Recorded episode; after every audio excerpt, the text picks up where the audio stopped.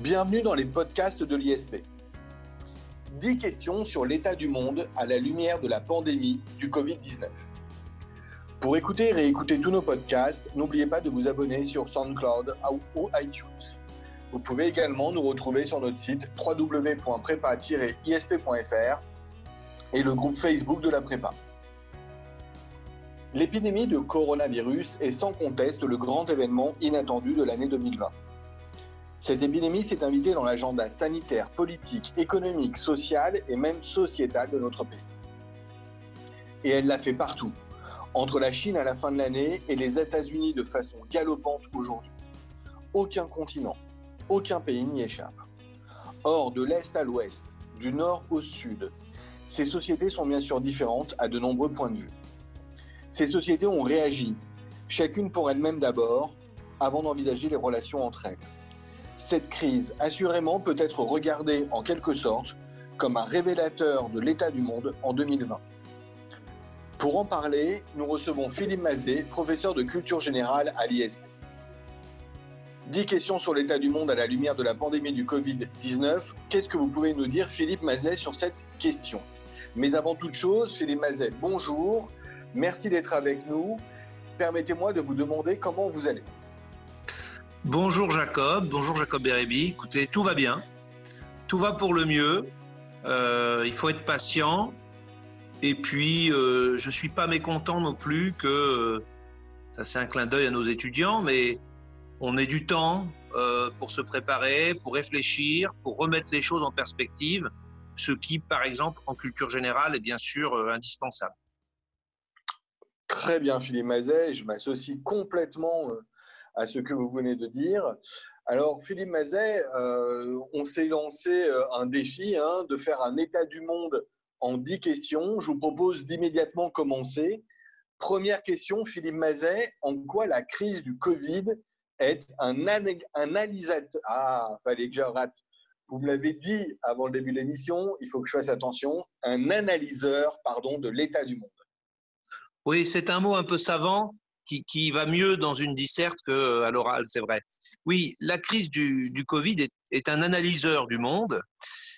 Euh, quand on a travaillé ensemble sur ce podcast, euh, Jacob et je vous l'ai dit, effectivement, il me semble que tout ce qu'on entend tous les soirs à la radio, à la télévision, qu'on lit dans des journaux plus ou moins savants d'ailleurs, n'est fait que répéter ce que on lit à longueur d'année et ce qu'on sait déjà. Comme si cette crise et avait mettait en exergue de façon grossissante finalement ce qu'est l'état du monde. Comme s'il était un révélateur, il permettait d'analyser où on en est dans le monde de 2020. Et donc c'est particulièrement intéressant, à la lumière de cette crise, de rappeler euh, des évidences pour certains, mais en tout cas des grandes lignes de partage, des grands problèmes, des grandes tensions, des grands enjeux, de les rappeler, de les rendre vivants. Alors ça, c'est l'intérêt, je dirais, pour le citoyen. Et puis pour l'étudiant, parce qu'on a toujours, moi j'ai toujours en tout cas cette arrière-pensée, euh, c'est aussi une façon de donner des exemples sur les grands problèmes du monde, la dictature, le totalitarisme, la transparence, euh, l'Asie, l'Europe, euh, le monde en développement, de donner des exemples à travers la crise du coronavirus. Aussi bien des exemples par rapport à des thèmes que par rapport à des zones géographiques. Le coronavirus fait vivre concrètement euh, ce qu'on présente parfois comme des vérités un peu abstraites. Euh, il permet de les analyser et de voir comment elles fonctionnent. Je crois donc que tous les exemples qu'on va donner, finalement, peuvent être utiles pour illustrer toutes ces questions par exemple dans une dissertation. Alors, ça signifie qu'on est face à un prisme d'analyse, vous l'avez dit, mais concrètement, euh, Philippe Mazet, ça sera ma deuxième question, que nous révèle cette pandémie sur l'état du monde pris dans sa globalité? Alors, le monde dans sa globalité, c'est une vaste question, vit, euh, on le sait, depuis, on va dire, euh, les années 80, un processus que l'on a appelé la mondialisation. Et c'est le thème dominant de l'évolution du monde, finalement, si on le voyait de la planète Mars, hein, depuis 30 ou 40 ans. Et effectivement, ce coronavirus est très révélateur de là où en est la mondialisation en 2020. Qu'est-ce qu'il révèle? Qu'est-ce qui nous est rappelé Donc simplement, on ne va faire ici qu'une révision générale, hein, on l'a bien dit. On va rappeler ce qui est à l'aune du coronavirus. Il nous permet de faire cette révision générale. Le premier point de cette révision générale de la mondialisation, c'est d'abord qu'elle est très avancée. la libre circulation a créé de l'interdépendance. Alors quand on dit ça, euh, généralement, c'est un peu abstrait, on l'applique souvent, bien sûr, à la libre circulation des marchandises, des services, des capitaux, à la libre circulation des informations avec euh, Internet, à la libre circulation derrière les informations, donc des valeurs, des cultures, du métissage, du multiculturalisme, etc. Des individus, bien entendu, les migrations, les touristes, mais aussi mais aussi des virus. Des virus qui accompagnent les individus, tout simplement.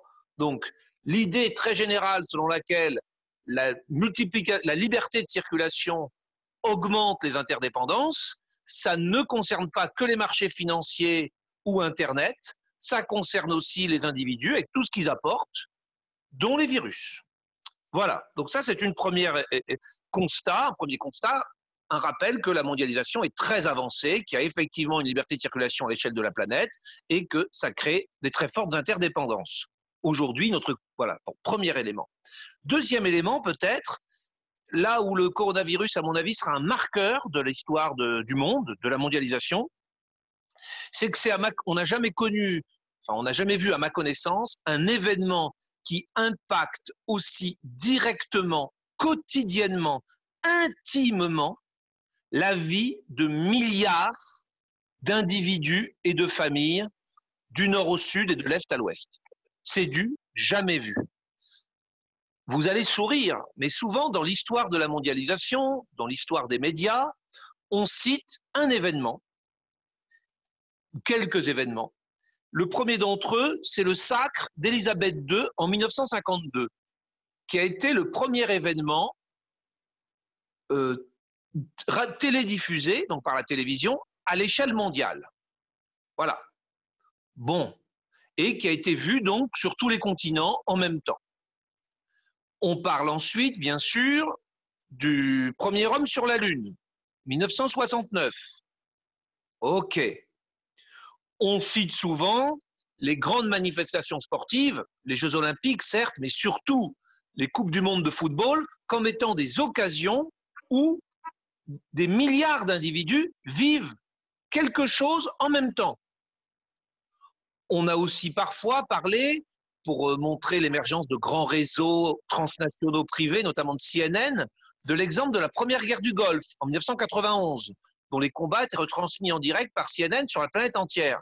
Ok, c'est vrai que dans leur salon, donc, de nombreux habitants de la Terre étaient devant leur poste de télévision et voyaient, voire ressentaient un peu des choses similaires en même temps. Mais enfin, on parle simplement d'images. Là, on parle d'un événement qui impacte aussi des milliards de personnes, non seulement dans leur salon, mais dans leur salle de bain, dans leur cuisine, dans leur travail, dans leur corps, dans leur chair, dans leur santé. On n'a jamais connu un tel événement qui relie aussi fortement euh, autant d'habitants de la planète. Voilà. Et de ce point de vue, c'est un, marqueur fort du point où en est la mondialisation. On n'en est plus à la Coupe du Monde ou au sacre d'Élisabeth II. Alors ça, ça montre donc à quel point la mondialisation a progressé, à quel point elle est aujourd'hui, euh, cette interdépendance, cette intégration va très très très loin. On le savait, mais là on en a la preuve hein, de nos doigts, on la touche de nos doigts. Maintenant, il y a un aspect plus négatif ou plus en retrait, c'est que c'est aussi l'occasion de faire le procès de la mondialisation. Ce procès, il existe, les, les altermondialistes, euh, etc. Euh, on sait que la mondialisation est en question, est en critique. Mais là, on parle parfois de démondialisation, etc. Mais là, clairement, euh, il y a un procès de la mondialisation qui a progressé, même dans les franges de l'opinion qui ne sont pas traditionnellement fermées à la mondialisation. Hein. Quand on passe des concours, par exemple, on doit être dans ce que j'appelle la ligne du parti. Hein, on ne doit pas être un extrémiste de gauche ou un ultranationaliste, bien entendu. Bien même dans la ligne du parti, dans le, la tendance dominante un peu de nos sociétés, on entend quand même, à travers cette crise du coronavirus, des éléments de critique assez fortes de la mondialisation. Quelles sont ces critiques? Ben, C'est l'idée que trop d'interdépendance, finalement, à la fin, remet en cause l'indépendance, et parce que ça crée de la dépendance. Le sujet, clairement, c'était déjà un petit peu en début d'année 2019 sur l'idée que l'économie mondiale allait s'arrêter parce que tous les produits étaient fabriqués en Chine, notamment les produits industriels, les microprocesseurs, enfin tout un tas de choses. Et comme la Chine était à l'arrêt, l'économie mondiale s'arrêtait. Les produits n'arrivaient plus. On a, dû arrêter la fabrication d'ordinateurs, de PC, fin 2019, parce que les microprocesseurs n'étaient plus fabriqués en Chine. Enfin, fabriqués en Chine ne l'étaient plus, il n'y avait plus de moyens de transport, etc. Donc il y avait déjà ce sentiment un peu d'une vulnérabilité, d'une dépendance suite à tout ce qui avait été délocalisé en Chine.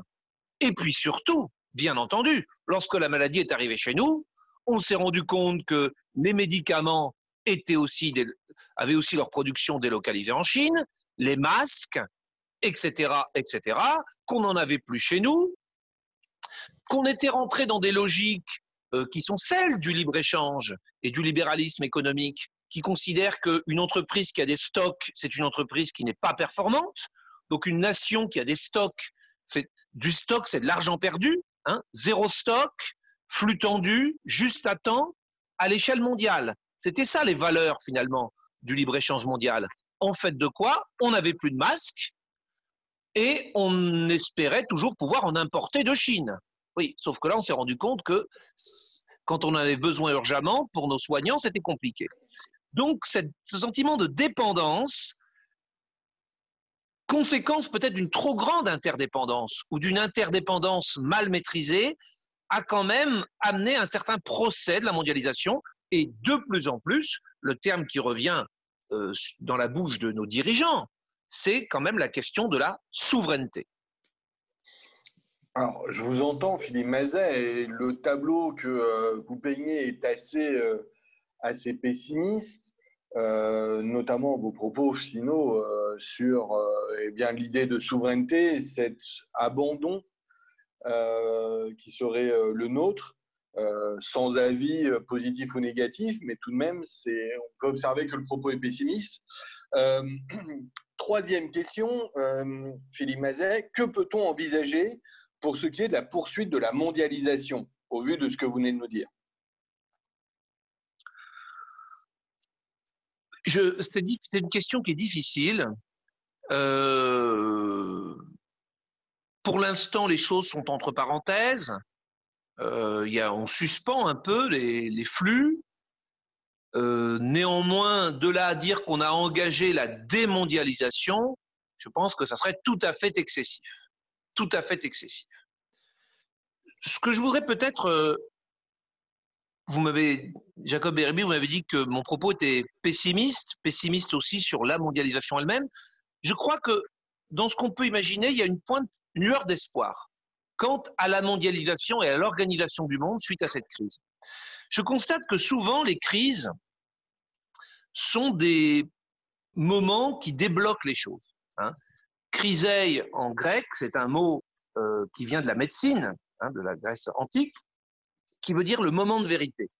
La crise, c'est un moment où des choses qui étaient latentes, des choses qui étaient présentes, bon, une maladie hein, par exemple, devient évidente, patente. Et donc, bien sûr, c'est un moment pénible, parce que la, douleur, euh, la difficulté, au sens étymologique, c'est une catastrophe, hein, et, et poussée à son terme. Néanmoins, c'est l'occasion, ça permet aux médecins, cette crise, de comprendre en fait ce qui se passe parce que la crise amène à une conversion du regard. On voit les choses différemment à l'occasion de la crise. On les voit de façon plus juste. On comprend ce qui était à l'œuvre. Et donc, on est capable, puisqu'on a vu les choses, euh, de les, soigner, si je puis dire, d'apporter des réponses. Et donc, la crise, c'est toujours une difficulté, mais c'est aussi une opportunité pour qui sait la saisir? Et je constate que souvent, à l'échelle nationale, à l'échelle européenne, même à l'échelle mondiale, les crises ont amené, c'est le, le, le, caractère un peu visible de, de, déséquilibre qui existait, qui à un moment explose, ont amené à plus de gouvernance. C'est la crise de 1929, la crise du libéralisme économique un peu à l'extrême, qui a amené à l'État-providence, avec le New Deal, avec, euh, avec Roosevelt. Ce sont les crises majeures qu'a connues l'Union européenne, crise monétaire dans les années 70, euh, crise des dettes souveraines, crise de la Grèce en 2008, puis 2015, crise des migrants 2015-2016, qui ont amené à un renforcement d'un certain nombre de mécanismes de solidarité au niveau européen, que ce soit l'euro, que ce soit les gardes-côtes européens, etc. Je pense que cette crise qui affecte le monde va peut-être être un élément de renforcement de la gouvernance mondiale. Qu'est-ce que j'entends par là? On sait bien qu'il y a un problème aujourd'hui, c'est qu'il y a la mondialisation, mais il n'y a pas de gouvernance du monde. On est face à des acteurs mondiaux, les firmes multinationales, les marchés financiers, les ONG, les grands médias, les grandes mafias aussi. On est face à des, donc à des acteurs globaux, ils existent. On est face à des problèmes globaux, les questions d'environnement, bien sûr, mais aussi le terrorisme, l'Internet, la question du développement.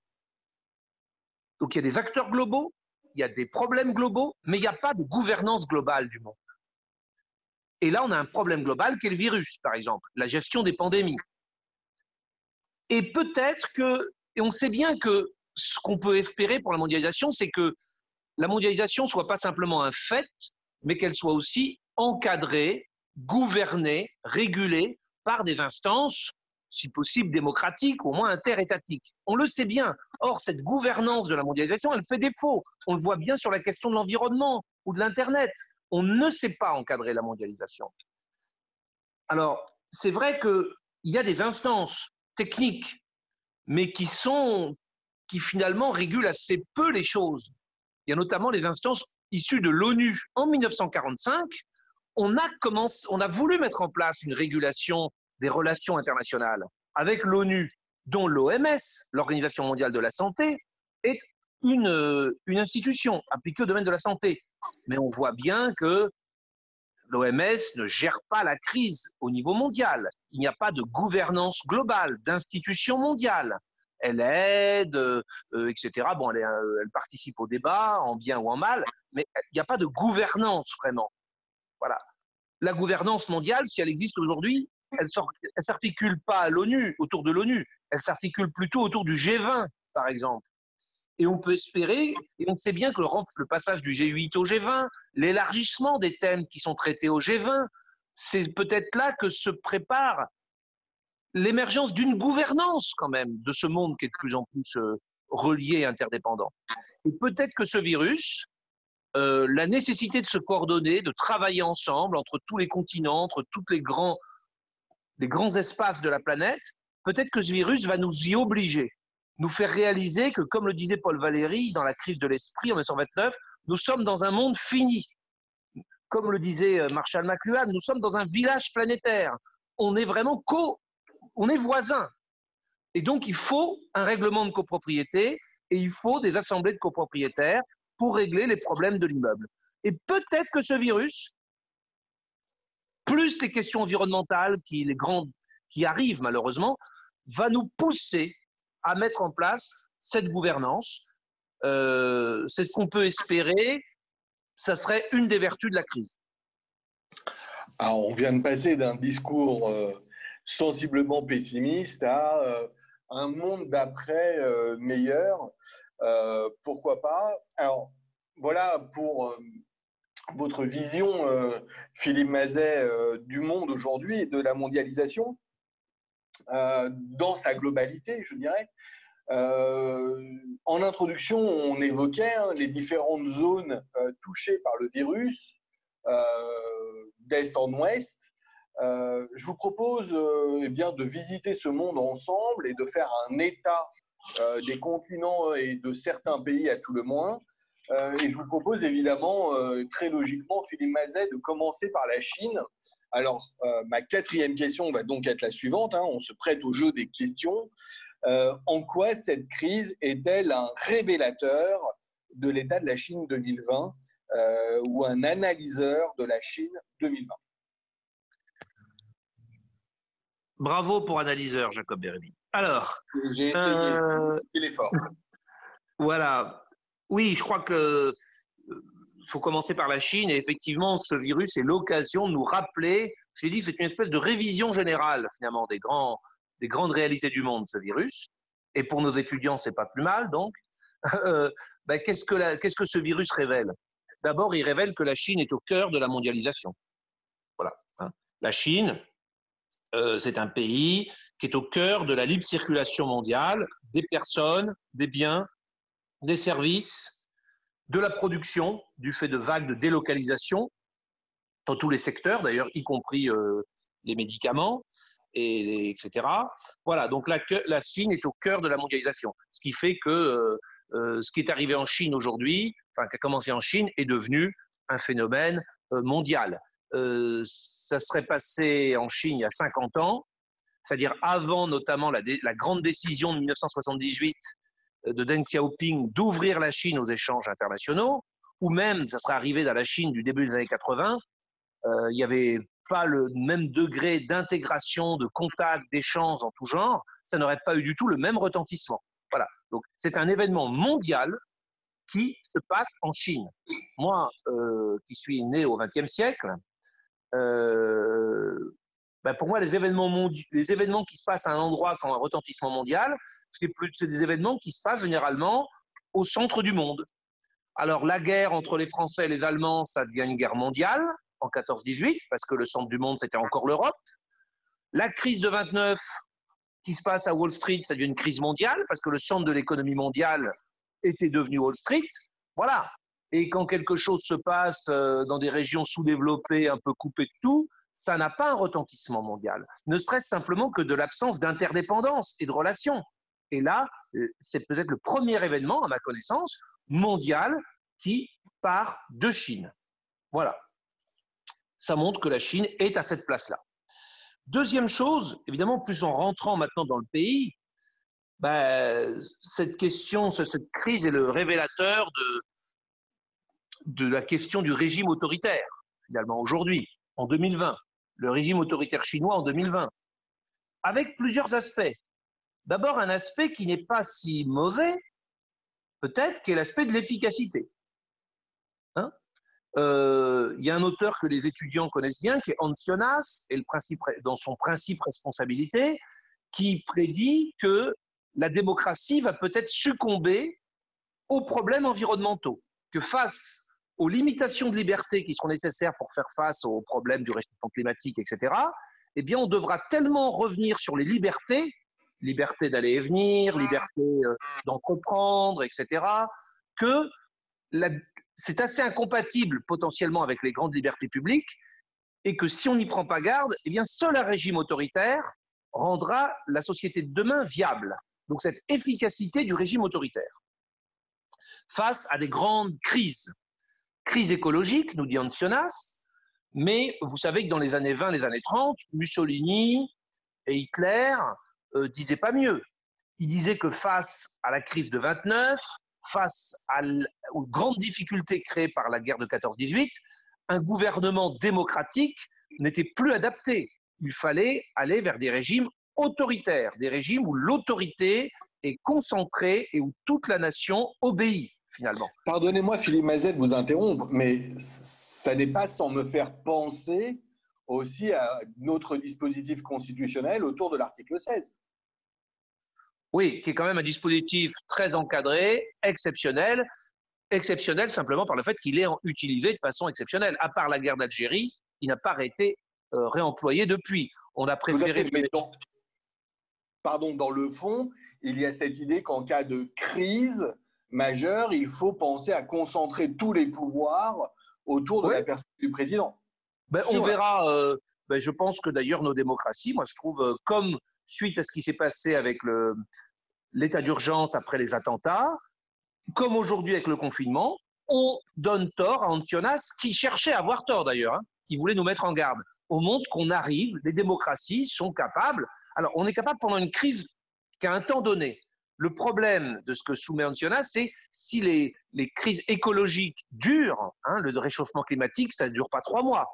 Et si à la fin, il faut limiter le droit de propriété, le nombre de. etc. Mais jusqu'à maintenant, les gens acceptent la circulation alternée quand il, y a trop de, quand il fait trop chaud à Paris.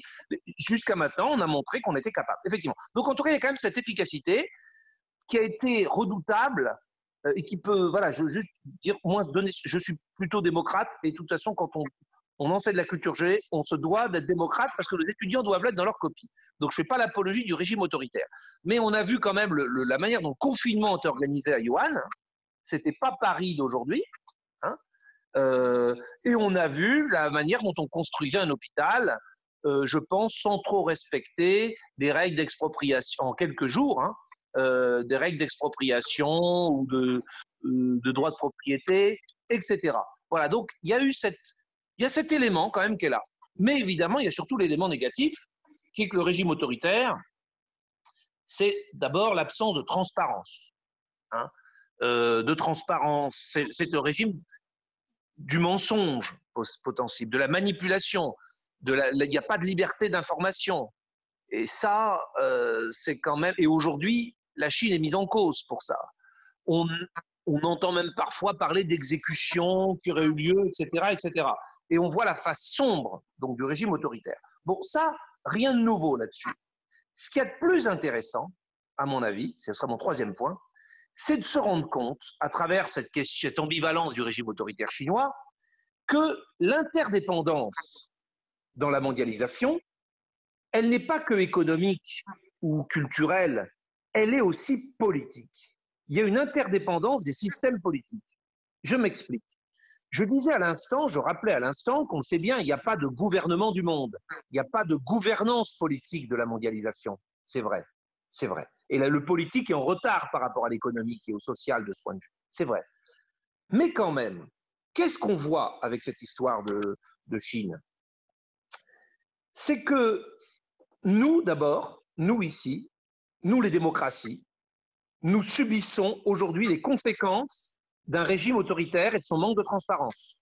Le fait que manifestement, on suspecte les Chinois d'avoir menti, d'avoir caché les choses pendant plusieurs semaines, etc parce que c'est un régime autoritaire, euh, eh ben nous, nous, démocratie, aujourd'hui, on en subit les conséquences.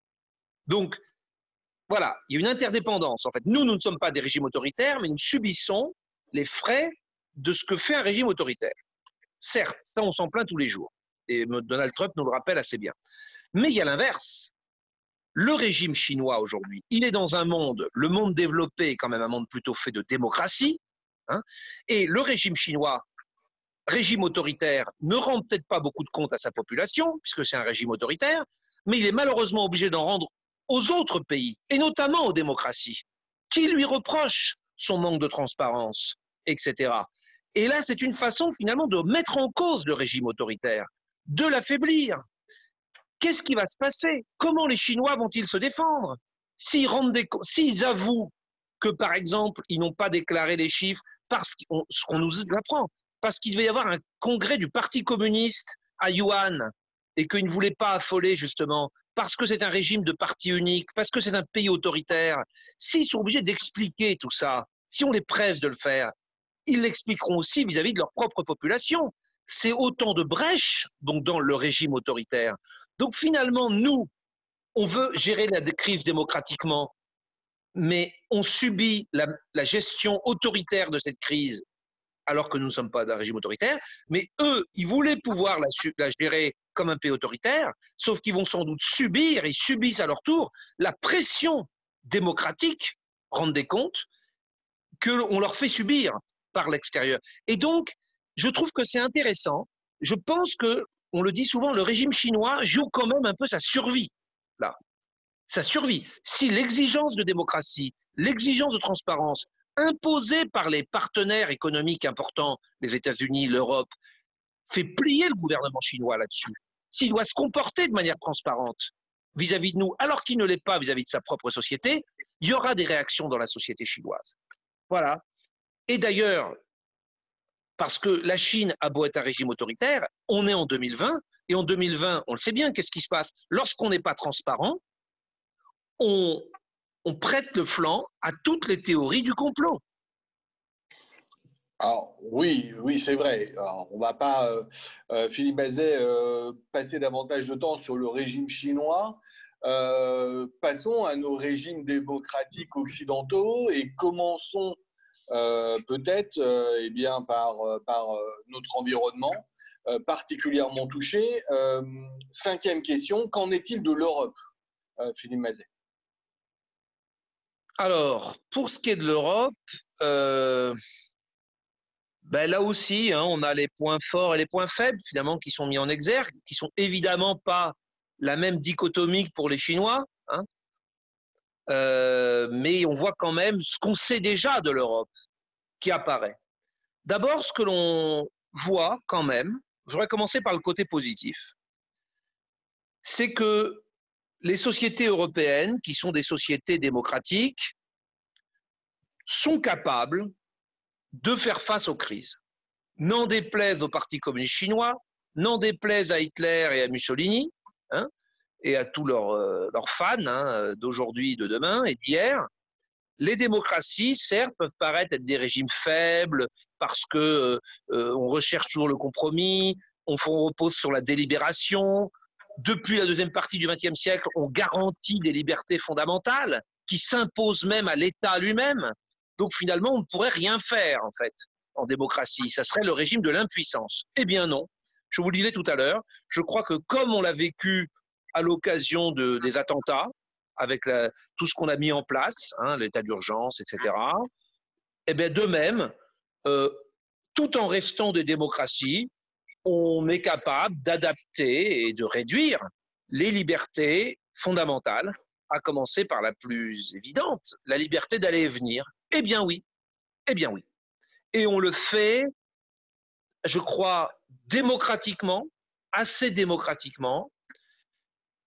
Il n'y a pas de, donc on ne va pas vers l'autoritarisme. Et nos sociétés, nos citoyens sont suffisamment matures sont suffisamment citoyens, conscients de l'intérêt général, conscients des interdépendances, que me protéger, c'est protéger les autres, etc., pour accepter, au nom de l'intérêt général, parce qu'ils sont citoyens de démocratie, des limitations de leur propre liberté. Donc non, la démocratie, c'est pas simplement l'égoïsme, l'impuissance et l'incapacité donc à faire face aux crises. Moi, je crois que euh, c'est encourageant. C'est encourageant. Voilà. Ensuite, par rapport à tous ceux qui voudraient nous faire croire que face à tous les grands problèmes, finalement, il faut s'abandonner à un Führer ou à un Duce ou à un je sais pas quoi, ou à un parti unique, et qu'il n'y a pas de place pour les libertés. Eh bien non.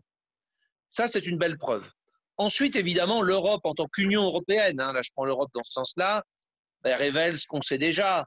C'est-à-dire que euh, Henry Kissinger, en 1970, avait dit l'Europe, OK, je veux bien, quand j'ai une crise, je veux bien appeler Monsieur Europe, donnez-moi son numéro de téléphone. Sous-entendu, il n'y a pas de, de pouvoir européen. L'Europe n'est pas réellement un État fédéral. Il n'y a pas de gouvernement européen. Et oui, l'Europe n'est pas très unie. Et on parle d'Union européenne, mais l'Union, elle n'est pas achevée. On voit bien aujourd'hui que l'Europe gère euh, cette crise en ordre dispersé, il n'y a même pas de coordination entre les États membres. On a l'impression qu'à chaque fois qu'il y a une question vitale finalement qui est posée, on revient vers l'État, vers l'État national. Euh, c'est ce qu'on observe. Donc il n'y a pas de réponse européenne. L'Europe n'existe pas vraiment. Euh, et il y a même des grandes distinctions, je crois, ou des, failles que le que le virus vient souligner en interne à l'Union européenne. Alors, est-ce à dire, Philippe Mazet, euh, que selon vous, et ce sera notre sixième question, il y a des différences, des dissensions claires pour vous au sein de l'Europe et que la crise actuelle aurait fait apparaître, révélerait? Oui, alors en fait, il y, a deux choses. Euh, il y a un premier point, ce que je viens de dire, l'idée générale, c'est que bon, il n'y a pas de politique européenne. C'est pas l'Europe qui répond au coronavirus. Hein. Voilà, c'est chaque État membre. Et déjà, un, donc de ce point de vue-là, euh, ça nous rappelle que l'Europe, c'est euh, d'abord une union d'États souverains. Et là, bon, alors même que nous vivons tous ensemble, que nous sommes voisins, qu'il y a une liberté de circulation et que ce qui touche un pays va forcément toucher les autres pour des raisons économiques, sociales, humaines, sanitaires, évidentes, évidentes. Alors même que nous sommes super interdépendants au sein de l'Union européenne, ben en fait, il n'y a pas de réponse européenne.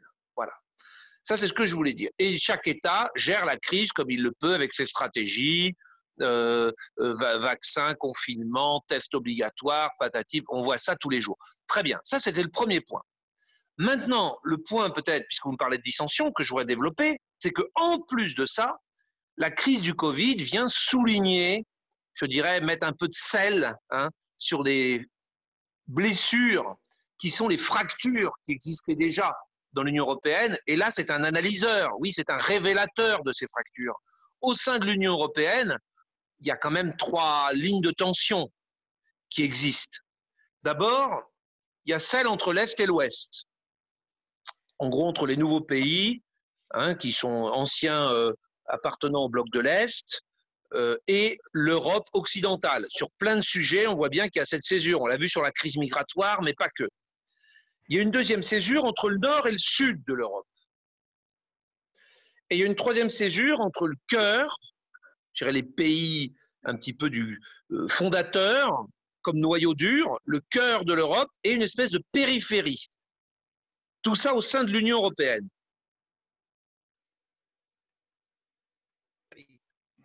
Euh, en fait, euh, je crois que nous avons une petite coupure. Est-ce que vous pouvez reprendre votre dernière phrase? Oui, pardon. Il y a trois coupures, trois fractures traditionnelles en Europe. Est-Ouest, Nord-Sud, cœur, périphérie. Alors, passons-les en revue. Est-ce que le Covid en est un révélateur? Est-ce que le Covid est un révélateur de la ou un analyseur supplémentaire de la fracture Est-Ouest? Non. Pour une fois, non. Alors que c'est à mon sens la fracture la plus importante au sein de l'Union européenne, le Covid n'a pas fait apparaître deux clans, une tension entre les pays d'Europe plus centrale et orientale et les pays d'Europe de l'Ouest au sein de l'Union. Non, c'est vrai. En revanche, les deux autres lignes de fracture ont été soulignées malheureusement par la crise que nous vivons actuellement. D'abord, Nord-Sud, ben, on voit bien, euh, toujours ce vieux débat, euh, cette vieille opposition économique entre l'Europe, je dirais plus du Nord, autour de l'Allemagne, l'Allemagne, l'Autriche, les Pays-Bas, les pays scandinaves, qui sont économiquement prospères, le Luxembourg, euh, économiquement prospères, qui n'ont pas de crise des finances publiques ni de la dette publique, qui ont de la croissance économique et qui euh, finalement gèrent la crise avec des moyens euh, plus importants que les pays d'Europe du Sud, dont nous faisons partie malheureusement, hein, France, Italie, Espagne, qui ont des difficultés budgétaires et dont on voit bien que l'État-providence, le système de santé est sous forte contrainte. Voilà. Donc, comme s'il y avait un peu, même au sein de l'Europe occidentale, des niveaux de richesse et de développement et de moyens qui n'étaient pas les mêmes.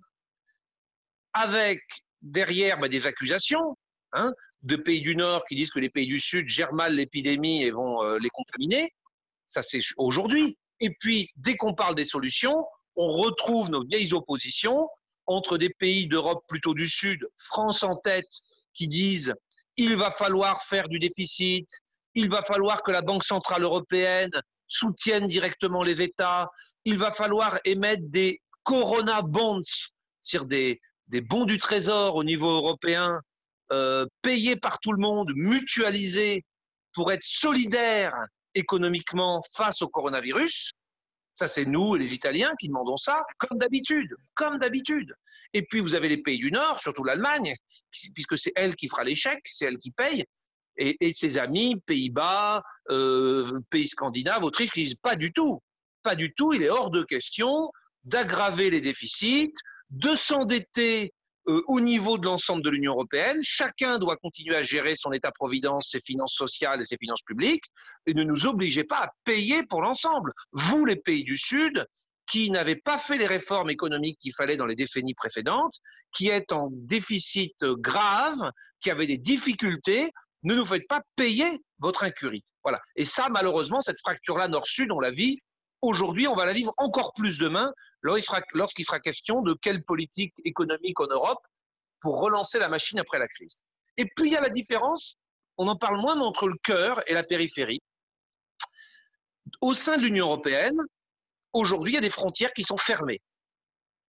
Hein, on le dit rarement, mais la seule chose qu'on ait maintenue, c'est la libre circulation au sein de l'espace Schengen.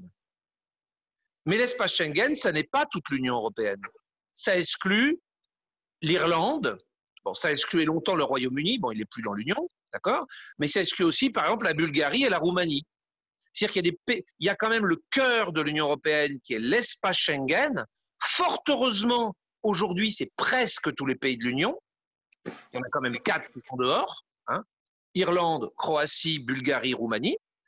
Mais il y a, donc, donc il y a quand même des libertés, la liberté de circulation, etc., sont remis en cause.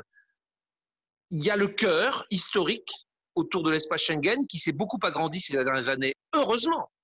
Et puis il y a ceux qui sont dans l'Union, mais à la périphérie. Désolé pour vous. Voilà. Et là, on appuie encore sur des fractures que l'on sait entre un noyau dur, peut-être une périphérie au sein de l'Union européenne. C'est un sujet d'actualité, ces fractures. Hein. Euh, et d'ailleurs, j'attire votre attention sur le fait qu'il y a il y a quelques semaines, hein, c'était avant euh, le confinement, le dernier concours qui a eu lieu, c'était le concours d'officier de gendarmerie. Et quel a été le, sujet? C'était l'Europe et ses fractures au concours d'officier de gendarmerie. Si on avait ça aujourd'hui, on pourrait donner l'exemple euh, du coronavirus, comme on peut donner l'exemple du coronavirus sur plein de sujets. Alors, merci Philippe Mazet pour euh, cet état de l'Europe en deux questions. Euh, dans les médias, nous n'avons que très peu parlé euh, de l'Afrique, euh, sauf lorsque deux énergumènes mauvais génies prétendument scientifiques ont proposé de se servir des Africains comme cobayes. Triste, vraiment triste moment de télévision. ma septième question, Philippe Mazet, vient donc naturellement. Que peut-on dire de la situation de l'Afrique à la lumière de la pandémie Bon, alors, à l'heure où on se parle, hein, euh, nous sommes le 24 avril, l'Afrique paraît assez épargnée.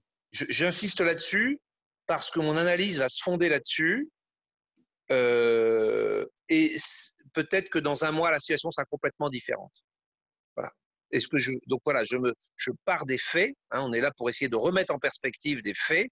Si les faits changent, l'explication est différente, bien entendu. Cette préserve étant posée, euh, j'aurais envie de faire deux ou trois remarques sur l'Afrique. J'hésite sur la troisième, en fait. On verra. Euh, d'abord, une première remarque, c'est que cette maladie, on l'a dit en tout début, c'est une maladie de la mondialisation et de la modernité. L'Afrique, on le sait, là aussi, cette crise est l'analyseur de quelque chose que l'on sait, c'est que l'Afrique, c'est le continent qui est à l'écart de la mondialisation. Hein? Sur, de tous les continents, il y en a un qui est largement à l'écart des interdépendances y a la mondialisation, euh, qui est, c'est l'Afrique. Et peut-être est-ce un hasard, mais ça n'en est pas un à mon avis. L'Afrique est donc à ce jour relativement épargnée parce qu'elle est loin du cœur de la mondialisation. D'ailleurs, on peut même aller plus loin. Quels sont les endroits en Afrique aujourd'hui qui sont réellement concernés par l'épidémie? C'est le Maghreb et l'Afrique du Sud, comme par hasard. C'est-à-dire les deux parties aux deux extrémités de l'Afrique qui sont relativement reliées à la mondialisation. Le Maghreb qui est quand même très intégré, d'une certaine façon très proche de l'Europe. Hein. en France, nous sommes bien placés pour le savoir. C'est la Méditerranée, bon voilà, proche de l'Europe, et puis l'Afrique du Sud, parce que c'est le pays de loin euh, économiquement le plus développé de, du continent africain, et qui a donc des liens très forts, notamment avec les pays anglo-saxons, des liens économiques. L'Afrique du Sud fait partie de la mondialisation. D'ailleurs, l'Afrique du Sud et le président sud-africain est membre du G20, comme par hasard. Hein. Donc voilà, euh, ce sont les pays les plus développés, les plus reliés aux échanges de personnes à l'échelle mondiale, là, les plus modernes économiquement, c'est-à-dire les plus urbanisés. Qui dit ville dit densité de population, euh, lien avec l'étranger, etc., etc., etc. Et à la fin, on a le résultat. Donc l'Afrique étant globalement hors du, loin du cœur de la mondialisation, elle est aujourd'hui épargnée. C'est un peu le verre à moitié vide de ce qu'on a dit tout à l'heure, du verre à moitié plein, hein, des interdépendances. Premier élément. Le deuxième élément, quand même, c'est que là aussi, on retrouve avec le, le coronavirus ce qu'on sait déjà sur d'autres problématiques, c'est que l'Afrique, qui est quand même le continent le plus fragile, qui peut être le maillon faible face à bien des difficultés euh, planétaires, c'est peut-être le continent qui va obliger justement le monde à se mobiliser. Je vous rappelle ce qui s'est passé sur le sida. Je veux dire, si on a agi au plan international, notamment avec le Doha Round, les accords de Doha de l'OMC en 2000, euh, pour permettre euh, l'accès à des médicaments génériques pour le sida, etc., dans les pays en développement, etc. Euh, si on s'est mobilisé au niveau international pour la fameuse taxe sur les billets d'avion au sein du G20 aussi, c'est parce que l'Afrique ne pouvait pas faire face à l'épidémie du sida. C'est l'Afrique qui a amené le monde à être plus solidaire, finalement. Aujourd'hui, l'Afrique est souvent citée comme le, continent qui aura besoin de l'aide de tout le monde pour faire face aux problèmes environnementaux. Lors de l'accord de Paris, on a prévu la mise en place d'un fonds fiduciaire de 1000 milliards de dollars, en particulier pour aider les pays, enfin pour aider les pays les moins avancés, c'est-à-dire essentiellement l'Afrique pour faire face aux défis du réchauffement climatique. Et donc la situation de l'Afrique, qui est fragile, qui est faible, qui ne peut pas par elle-même faire face aux différentes crises, hein, oblige le monde à s'unir. Voilà. Ce que aujourd'hui l'OMS explique clairement que si jamais l'Afrique était atteinte par la pandémie, ce serait une véritable catastrophe en Afrique. Le système de santé, les systèmes de santé ne pourraient absolument pas faire face, avec des conséquences très fortes sur conséquences humaines, bien entendu, mais aussi très vite sociales, politiques, économiques, un chaos possible, une catastrophe possible. Et là, on peut imaginer aussi que, comme en matière d'environnement, de, réfugiés climatiques, hier de sida, eh bien le monde doit s'organiser pour se porter au secours de l'Afrique. Et je dirais que ça, c'est un peu un révélateur. L'Afrique est à côté de la mondialisation, c'est vrai, mais d'un autre côté, comme elle est moins développée, lorsqu'il y a des problèmes globaux, qui se pose. Elle a généralement peu les ressources de faire face et donc elle oblige le monde à s'organiser. Voilà. Et ça, ça nous est rappelé encore là et peut-être que ça sera, si ça se produit, et souhaitons que ça ne soit pas le cas, ben ça rappellerait quelle est le, la place peut-être de l'Afrique dans le monde d'aujourd'hui. Voilà. J'avais un dernier point, mais j'hésite à l'aborder. C'est une remarque un peu morale, un peu personnelle, euh, sur quelque chose qui me semble un peu indécent. Alors, c'est pas dans la ligne du parti ce que je vais dire, donc euh, les étudiants très scolaires vont mettre ça entre parenthèses. Hein. Mais La Fontaine disait la loi du plus fort est toujours la meilleure. On sait qu'après les guerres, c'est le plus fort qui impose ses lois, que c'est le plus fort qui écrit l'histoire. C'est toujours l'histoire écrite par les vainqueurs. Mais j'ai l'impression que malheureusement, c'est la même chose pour les maladies. Les maladies qui comptent, c'est celles qui touchent les riches. Hein. Que doit-on penser en Afrique où chaque année, il y a tous ces dizaines de millions de morts du paludisme, du sida, d'Ebola, de malnutrition, de tout un tas d'autres euh, difficultés sanitaires, mortalité infantile extrêmement élevée, et qu'on voit le monde tout à coup euh, en transe à cause d'une grippe grave. Pourquoi? Parce qu'elle touche les riches. Voilà. Alors, quand ça touche les riches, quand ça touche les plus forts, eh bien, la maladie des plus forts est toujours la plus grave pourrait-on dire, pour paraphraser euh, La Fontaine. Il y a quelque chose d'un peu, euh, je pense que vu d'Afrique, il y a peut-être quelque chose d'un peu curieux dans tout ça. Voilà. Euh, Philippe Mazet, euh, on vous a entendu sur ce dernier point. Poursuivons notre tour de la map monde. je vous propose huitième question. On ne peut pas les oublier, ils sont omniprésents. que dire des États-Unis? Ah, les États-Unis, alors ben voilà, on ne ment pas, on ne se ment pas face au coronavirus. Hein que ce soit les Chinois, que ce soit les Européens, que ce soit les Africains, on se montre tel qu'on est, finalement. Hein. Le coronavirus nous révèle, c'est ça l'analyseur. Et la société américaine apparaît telle qu'elle est. Une des faiblesses de la société américaine, de notre point de vue, hein, d'Européens, et une différence fondamentale que nous avons avec les Américains, c'est la fragilité finalement de la solidarité publique aux États-Unis, la faible protection de ceux qui sont économiquement et socialement les plus vulnérables. Et c'est ce qui fait probablement que le coronavirus est meurtrier aux États-Unis, fortement meurtrier parce que les plus faibles ne sont pas protégés. Quand on n'a pas d'emploi, on n'a pas de protection santé. Quand on perd son emploi, on perd sa protection de santé. Donc on ne pas sa carte à l'entrée des hôpitaux, donc on est remis dans la rue et on meurt dans la rue. Il n'y a pas d'urgence gratuite comme chez nous, hein, d'hôpital public. Ça, on le sait. C'est la société américaine. Alors c'est vrai qu'on a appris que finalement les gens qui viennent de perdre leur emploi pourront conserver pendant quelques mois, à cause de la crise, leur assurance sociale. Mais, bon, c'est quand même une société qui est extrêmement inégalitaire de ce point de vue et qui livre donc sans défense les plus faibles de ses enfants, de ses concitoyens, à la maladie. on voit bien les ravages foudroyants que fait le coronavirus chez les pauvres qui, en plus, malheureusement aux États-Unis, enfin, je veux dire, c'est assez dramatique, se trouvent souvent être les Noirs. Donc, ce qui fait qu'il y a des fractures d'autres euh, natures qui sont euh, ravivées. Et ça, c'est par rapport à notre modèle à nous, hein, qui sommes dans la ligne du parti. Les étudiants de culture G savent de quoi je parle. Tout ça, c'est une des faiblesses, une des insuffisances de la société américaine et qui là euh, est mise au grand jour une grande différence avec nous, une grande différence avec ce qui se passe chez nous. Voilà. Euh, à l'inverse, il hein, ne faut pas oublier que c'est aussi une des, un des gages, effectivement, euh, de l'agilité de la société, de l'économie américaine et de son dynamisme.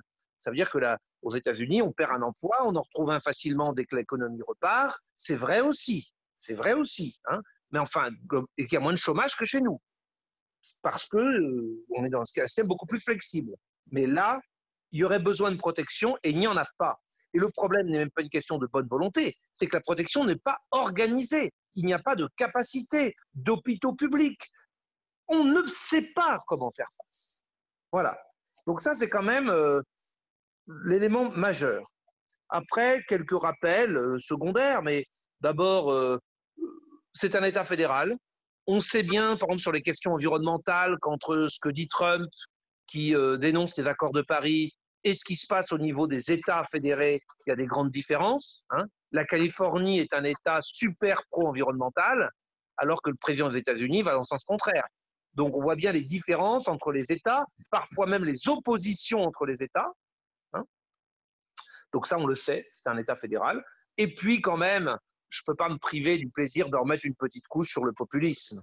Je veux dire, on sait que les populistes euh, font leur miel, finalement, euh, de la provocation, des polémiques, de ce qu'ils appellent parfois des vérités alternatives. Euh, et là, notre ami Donald Trump s'en donne à cœur joie. S'en donne à cœur joie. ce qui est quand même un peu inquiétant, c'est que euh, on pousse ces vérités alternatives, alors que c'est quand même de la première puissance mondiale, hein, jusqu'à dire des choses qui sont, on va, pour être pudique, très éloignées du consensus scientifique. Nous sommes le 24 avril. Aujourd'hui, Donald Trump, il en sort 10 par jour, hein, mais a, dit qu'il fallait faire des UV. Hein, qu'en faisant des UV, qu'il avait lu une étude selon laquelle en faisant des UV, on pourrait soigner le coronavirus. Et des injections de détergent. Et des injections de détergent, exactement. Voilà. Et avec le risque, disent les médecins, qu'en écoutant ça, les gens se boivent de, du gel hydroalcoolique. Non, mais on est quand même ça, plus euh, euh, des, des, des, théories du complot nourries vis-à-vis de la Chine. Bon, enfin voilà, en tout cas euh, sans être vérifiées. des propos provocateurs, quasiment guerriers vis-à-vis d'États des États-Unis, où le confinement est pratiqué alors que Donald Trump est contre. Enfin voilà. Bon, rien de surprenant un rappel quand même de ce que nos étudiants savent, qu'une évidence, mais c'est que le populisme, c'est le contraire de la responsabilité, de la rationalité, de la recherche de compromis, d'équilibre, de délibération, prise en compte des différents intérêts de manière rationnelle, qui devrait être la démocratie. Le populisme, c'est le contraire de ça. Et là, on est face à une crise où il faut précisément concilier l'inconciliable, essayer d'être rationnel alors qu'on a beaucoup d'incertitudes, ne pas diaboliser, ne pas chercher des boucs émissaires, essayer de garder son sang-froid. C'est ce qu'il faut pour gérer la crise. Et c'est extrêmement difficile. On voit bien en France avec l'affaire du 11 mai, du déconfinement, de l'école, etc. Et dans ce genre de situation, je crois que c'est vraiment pas le bon, le bon moment pour les populistes parce qu'ils sont absolument leur gêne leur raison d'être, c'est exactement tout le contraire de ça. C'est le contraire de l'humilité, de la modestie, de la recherche rationnelle, raisonnable, de compromis, euh, parfois difficile à faire. Voilà. Donc, euh, on n'avait pas besoin que ça nous rappelle. Alors maintenant, moi, je me dis que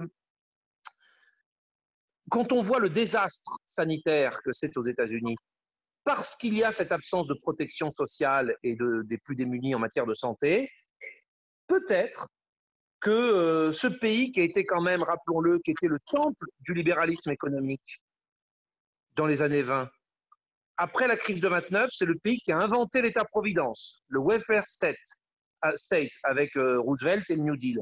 Peut-être que là où on avait détricoté ce que le président Obama avait essayé de faire avec l'Obamacare, peut-être que demain, aux États-Unis, il y a une élection qui va se passer bientôt, la crise actuelle va faire réfléchir euh, aux besoins d'un renouveau quand même, d'un minimum, quand on compare les résultats de l'Europe et de l'Amérique en termes de morts, d'un minimum d'État-providence dans le pays qu'il a inventé.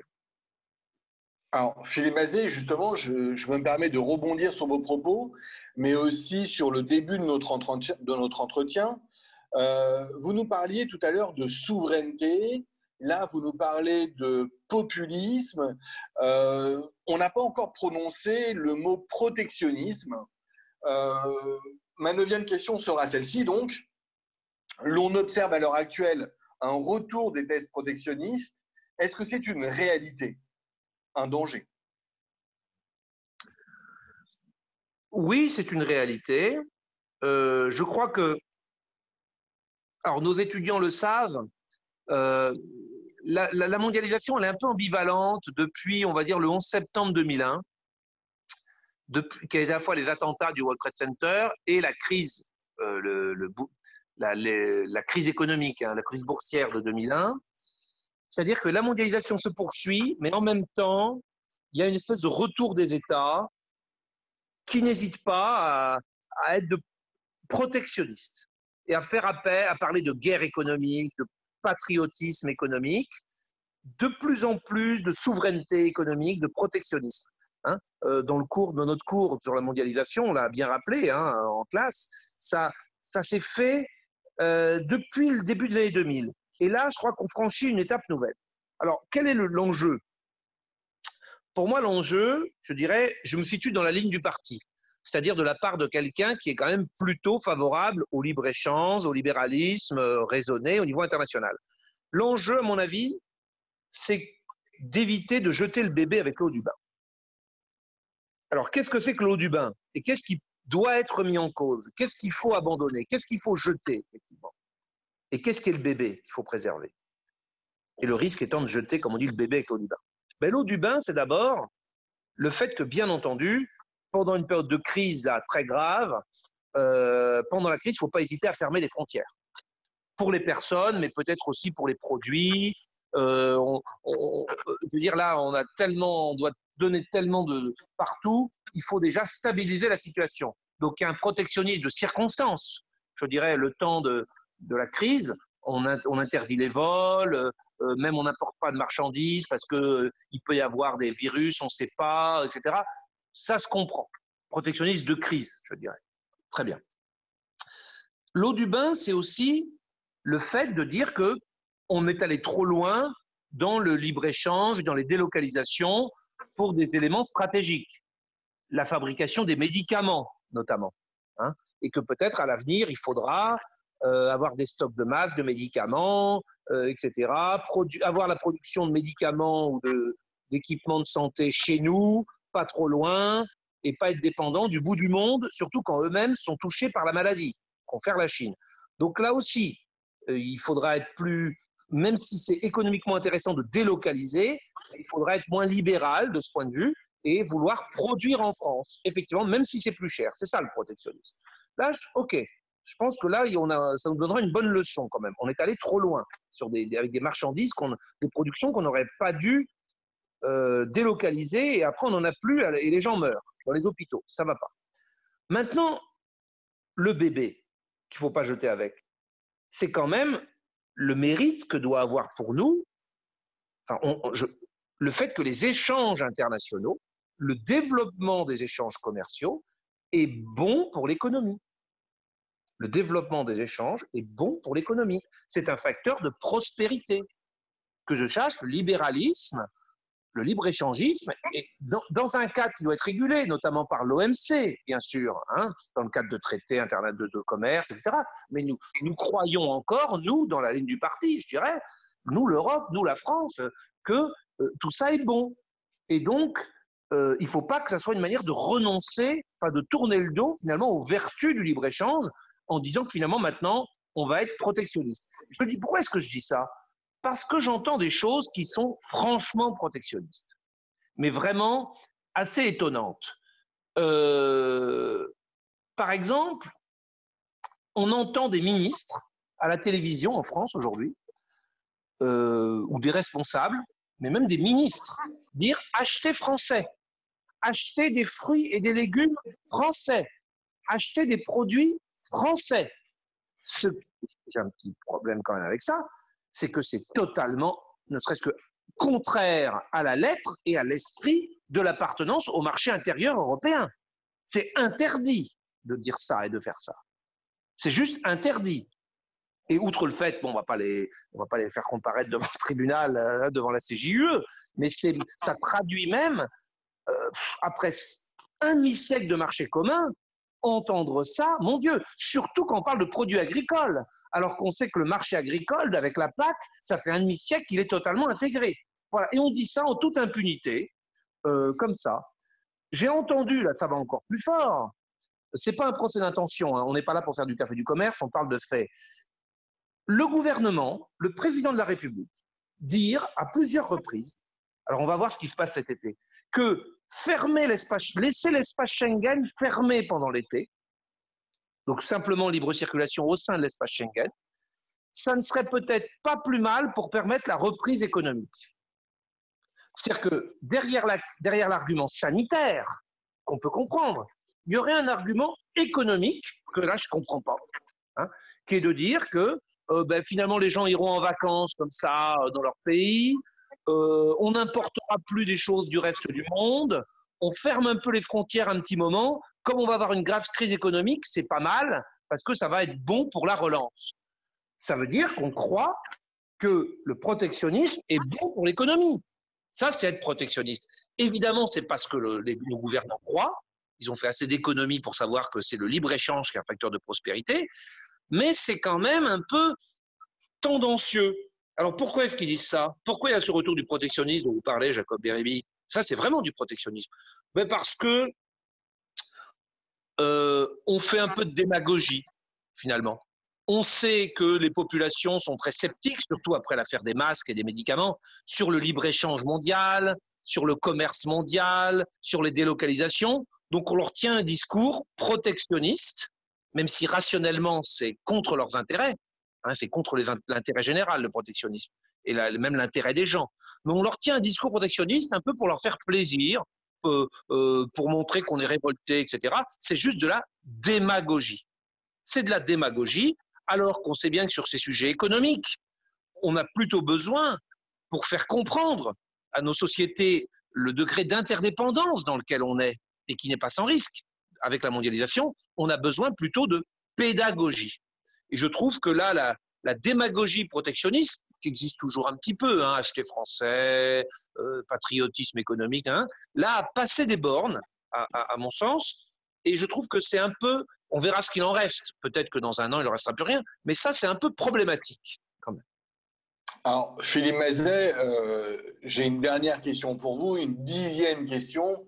Alors, je vous, rassure, hein, je ne vous crois pas euh, plus devin que ne l'est votre euh, collègue et cher ami Samir Amal. Transposons-nous dans l'avenir, dans le monde de 2040. Qu'est-ce qui restera selon vous de la pandémie de 2020 Quelles seront les conséquences durables de la pandémie?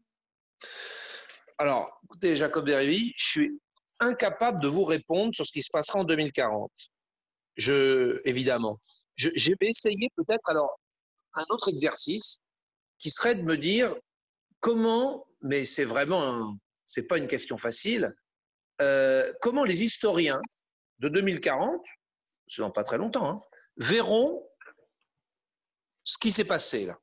De, quoi, en quoi ça aura pu faire date finalement cette crise. Voilà, je me vois les choses avec le recul que les historiens auront. Ça, je me sens plus à l'aise avec ça. Moi, je verrais deux choses. Deux marqueurs. Cette crise aurait été l'analyseur ou le marqueur de deux choses. Peut-être, peut-être. Hein. on est vraiment dans le, pari. on, reviendra en 2040 pour euh, voir qui a gagné, hein, Jacob. Euh, d'abord, je le disais tout à l'heure, c'est peut-être le premier événement mondial dont le cœur soit la Chine. Voilà. Et ça, on peut dire, ah ben c'est le hasard. D'ailleurs, la grippe saisonnière commence en Chine chaque année, hein, vous savez peut-être mais euh, les, virus vont toujours d'est en ouest, et c'est le cas de la grippe saisonnière. Et pour savoir sur quelle souche faire les vaccins contre la grippe ici en Europe, on regarde six mois avant quelle est la souche qui se développe en Chine. Donc, c'est pas nouveau, hein, bien sûr. Mais enfin, quand même, moi, je constate que ce pays qui a été un peu en marge quand même de l'histoire euh, universelle au XXe siècle, euh, dont on nous disait que ça allait être demain la grande puissance, etc. Eh ben, comme par hasard, en 2020, là, euh, quelque chose de majeur, majeur est parti de Chine à son épicentre en Chine. Voilà, la Chine est au cœur de la mondialisation et au cœur de cette affaire. Et, ce c'est peut-être pas la, dernière fois que la Chine est au cœur d'événements mondiaux. Voilà, le, le 21e siècle nous en réservera peut-être d'autres. Et là, c'est peut-être la première. Et puis une deuxième chose, avec un regard peut-être d'historien de demain, je me demande si cette crise du Covid n'est pas la répétition générale euh, des crises qui vont venir au XXIe siècle. On dit parfois que, euh, par exemple, la guerre d'Espagne était la répétition générale de la Seconde Guerre mondiale. On avait les mêmes forces en présence, les mêmes problèmes, les mêmes enjeux. Est-ce que là, on n'est pas en train de vivre la répétition générale des crises environnementales auquel on sera confronté demain, qu'il faut qu'on pourra plus prendre sa voiture pendant un mois, pas seulement en circulation alternée, mais pendant un mois, pendant deux mois, on pourra plus utiliser d'eau, on devra rationner l'eau, on devra faire ceci, on devra faire cela. Face aux, aux, crises environnementales avec le réchauffement climatique qui nous attendent, il faudra restreindre les libertés, il faudra fermer les frontières, il faudra soigner les gens, il faudra arrêter l'économie, il faudra arrêter certaines productions. Finalement, est-ce qu'on n'est pas en train de vivre la répétition générale face aux problèmes, euh, avant tous les problèmes et toutes les crises environnementales? Voilà. Je me demande si c'est pas ce qui restera finalement de, avec le recul de cette, cette crise. Alors, Philippe Mazet, on termine donc sur un message à nouveau pessimiste, euh, quasi apocalyptique. Eh bien non, euh, excusez-moi Jacob Beribi, je suis désolé. Enfin, moi, je, je suis plutôt euh, comment dire, je constate que le vrai sujet là-dedans, c'était les démocraties et, les libertés, hein, et la rationalité. On parlait de populisme, on parlait de démagogie, de d'exclusion, de, de haine. on parlait de d'égoïsme, d'individualisme. On parlait beaucoup de ça dans nos sociétés. Et on pouvait craindre qu'à la première crise, l'individualisme explose, le chacun pour soi, parce que la démocratie, c'est ça aussi, et que les libertés nous empêchent finalement de faire face, que les populismes, les, marchands de haine ou de, rêves ou de mensonges en profitent, profitent des paniques et des peurs collectives pour prendre le pouvoir, comme ils le font tous les jours avec la haine, le racisme, etc. Et je constate que dans nos démocraties, quoi qu'on dise, euh, on fait primer l'intérêt général. Les gens intègrent l'intérêt général et acceptent d'être raisonnables, y compris de renoncer provisoirement à leur liberté, sans devenir un pays autoritaire, qu'il y a de la solidarité, qu'il y a de la générosité, euh, et que ce n'est pas les partis populistes qui, surfant sur la panique de la peste ou de l'an 1000, finalement, euh, nous ramènent à un nouvel obscurantisme. Pas chez nous. Donc je, je me dis, c'est bien qu'on se soit aguerri, parce que si on gère les grandes crises environnementales comme ça, eh bien, la démocratie et nos valeurs, les droits de l'homme, la tolérance, un monde, une société ouverte survivront. Donc, je trouve que c'est bien. cette répétition, moi, jusqu'à maintenant, ne me rend pas très pessimiste. Excusez-moi hein, d'être un peu virulent, ah. mais je voulais, je voulais, le dire. Alors, je vous entends, Philippe Mazet, mais alors peut-être que vous allez regretter d'avoir repris la parole. Euh, aïe, aïe, parce que je viens de vous entendre euh, parler de solidarité, de démocratie à nouveau. Je vous ai entendu aussi parler de racisme. Je vous ai aussi entendu parler de crise environnementale.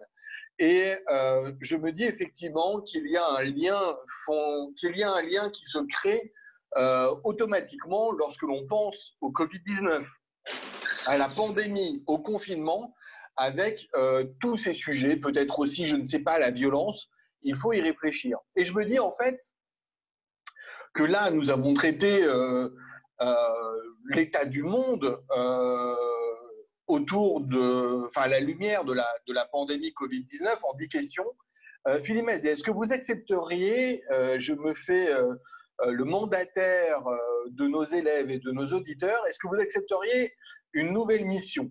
Je vous propose le même exercice, 10 questions, mais cette fois-ci 10 questions de culture générale à l'heure de, euh, à l'heure de l'épidémie, de la pandémie du Covid-19. Le même exercice, mais sur des thèmes de culture générale, 10 thèmes de culture générale que vous choisissez.